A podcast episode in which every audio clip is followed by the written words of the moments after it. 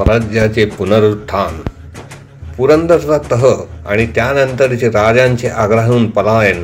या गोष्टी म्हणजे नियतीने हिंदी स्वराज्याची घेतलेली जीवघणी परीक्षाच होती. या परीक्षेत केवळ राजेच नव्हे तर स्वराज्यातील सामान्य माणूस राजांचे सोबतीही तावून सलाखून निघाले. राजे परत येतात स्वराज्यात पुन्हा आशेची ऊब निर्माण झाली व स्वराज्य पुन्हा आत्मविश्वासाने उभे राहिले. राजाही आग्र्याहून परत येईपर्यंत साधारण सहा महिन्याचा काळ लोटला होता. राजांच्या गैरहजेरीतही राज्याची व्यवस्था उत्तम होती. त्यामुळे स्वराज्यात फाटाफूट अशी झालीच नाही. राजे निसटल्याची बातमी कळतात राजांच्या लोकांनी चहूबाजूंनी उठाव करून जयसिंगाला जेरीस आणले.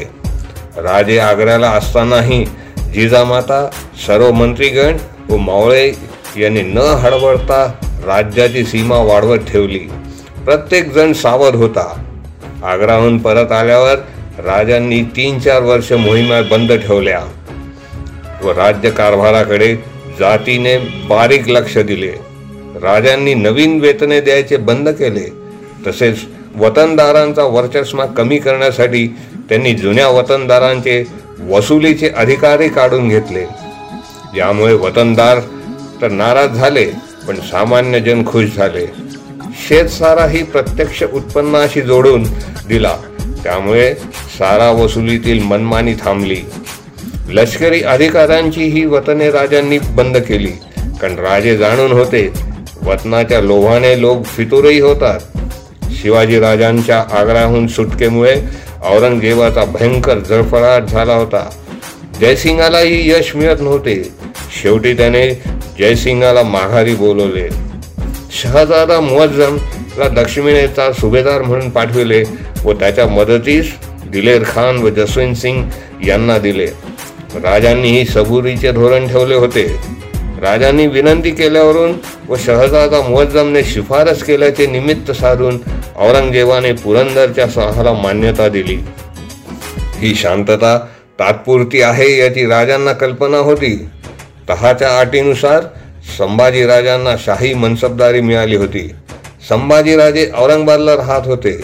त्यांच्या मदतीला होते प्रतापराव गुजर निराजी रावजी व रावजी सोमनाथ. संभाजीराजे मुअज्जम व जसवंत सिंग यांचे चांगलेच मेदकूट जमले होते व त्यामुळेच दिलेर खान नाराज होता.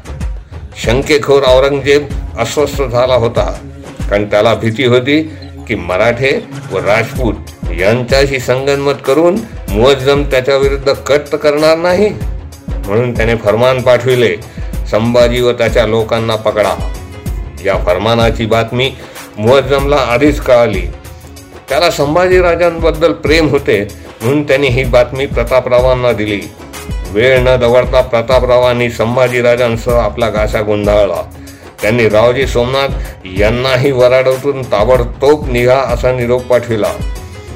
चाणाक्षरावजी सोमनाथ यांच्या लक्षात आले की तह मोडला आहे व ते सैन्य घेऊन निघाले. येता येता वराडातील मोजकी मोगली ठाणी लुटूनच ते दक्षिणेत आले. संभाजीराजे प्रतापराव गुजर व रावजी सोमनाथ यांना परत आलेले पाहून राजांना आश्चर्य वाटले. पण लवकरच त्यांचे शंका निरसन झाले. रावजींनी आणलेली लूट पाहून राजे खुश झाले. औरंगजेबाने स्वतःहूनच तह मोडला होता. त्यामुळे राजांना आता बादशहाची पर्वा करण्याचे कारणच उरले नाही. राजांनी मुघल साम्राज्याविरुद्ध आपली तलवार उपसली. राजांनी ठरविले पुरंदरचा पराभव व आग्र्यातील अपमान धून निघालाच पाहिजे. महाराजांचे हुकम सुटले मोहिमेच्या योजना ठरल्या. राजगडाहून अवघ्या सहा कोसावर एक नामांकित किल्ला आहे. किल्ले कोंढाणा अर्थातच किल्ले सिंहगड. केवळ सिंहगडच नव्हे तर पूर्वी स्वराज्यात असलेले व नसलेले सर्वच किल्ले जिंकून घेण्याची राजांची इच्छा व घाई होती. पहिला शुभशकून सिंहगडावरून करण्याचा संकल्प राजांनी मनातल्या मनात सोडलाही होता. काम सोपे नव्हते कारण गड प्रचंड अवघड आणि अभेद्य असा होता. किल्लेदारही होता उदयभान राठोड. सिंहगड मोहिमेचा विडा उचलला राजांच्या बालपणीपासूनच्या सवंगड्याने. नाव तानाजी मालुसरे. गडावर सतत जागता पहारा आहे हे तानाजींनाही माहीत होते. म्हणून त्यांनी स्वारीसाठी गडाची पश्चिम बाजू निवडली. त्या बाजूला तटबंदी नव्हती पण उंच अवघड कडा होता. कड्याच्या अशा अवघडपणामुळेच तेथील पहारे ढिले होते. निवडत पाचशे मावळे घेऊन तानाजी निघ बरोबर निघाले. बरोबर होते बंधू सूर्याजी. काही मावळ्यांनी कडा चढून खाली माळा सोडल्या. त्यावरून भराभर मावळे वर आले. एवढ्यात गस्तवाल्यांना चाहूल लागली आणि एकच ललकारी उठली. खुद्द उदयबान राठोड व तानाजी एकमेकांसमोर आले. दोघेही तलवार बहादर दोघेही शूर. चकमकीत तानाजींची ढाल तुटली.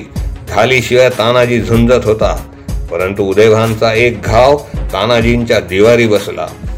क्षणभरच उदयभान विजयाच्या आनंदात बेसावत राहिला. याचाच फायदा घेत तानाजींनी जाता जाता त्याच्यावरही प्राणांतिक घाव घातला. उदयभानही मरण पावला. सूर्याजीने भान राखून लढाई जारी ठेवली. तानाजी पडल्याने मावळे छिडून लढू लागले व अखेर मावळ्यांची सरशी झाली. सिंहगड हाती आला. तानाजी पडल्याचे दुःख राजांसाठी फार मोठे होते. राजे दुःखावेगाने उतारले उद्गारले एक गड घेतला पण एक गड गेला. तारीख होती चार फेब्रुवारी सोळाशे सत्तर. महाराजांनी मुघली मुलखावर वादळी चढाई सुरू केली. मोरोपंत निळोपंत प्रतापराव येसाजी अनाजीपंत असे कितीतरी जण व जातीने खुद्द महाराजही वाऱ्याच्या वेगाने मोगलावर सुटले होते. बघता बघता पुरंदरच्या तहात गेलेले किल्ले परत स्वराज्यात येऊ लागले. मराठी सैन्यापुढे उभे राहण्याचे धाडस कोणी करत नव्हते. राजांचे लक्ष पुन्हा सुरतेकडे गेले. सुरत परत पहिल्या दिमाखात उभी होती. दिनांक तीन ऑक्टोबर सोळाशे सत्तर या दिवशी राजे सुरतेत आले. सुरतेची मनसोक्त लूट झाली. शहजादा मुअज्जमने दाऊद खान कुरेशी याला राजा म्हणून चालून जाण्याचे आदेश दिले. दाऊद खान बऱ्हाणपूरला होता. त्याची व राजांची गाठ पटली. कंचन मंचनच्या घाटात दिनांक सोळा ऑक्टोबर सोळाशे सत्तर. राजांना अचानक गाठावे या उद्देशाने दाऊद खानाने इखलास खानाला पुढे पाठविले. इखलास खान तरुण व शूर होता. त्याने राजांच्या सैन्यावर त्वेषाने हल्ला केला पण अचानक घाव घालून तो जखमी झाला. दरम्यान दाऊद खान ही घाटावर पोहोचला. घनघोर लढाई संपूर्ण दिवस चालू होती. यात राजांचा प्रचंड विजय झाला. या लढाईला दिंडोरीची लढाई असेही म्हणतात. दिंडोरीनंतर मराठ्यांनी सुरत पाठोपाठ धनाढ्य धनाढ्य असे शहर कारंजा लुटून साफ केले. राजांचा हा धुमाकूळ पाहून औरंगजेब अस्वस्थ झाला. पण मराठ्यांना आता कोणीच अडवू शकत नव्हते.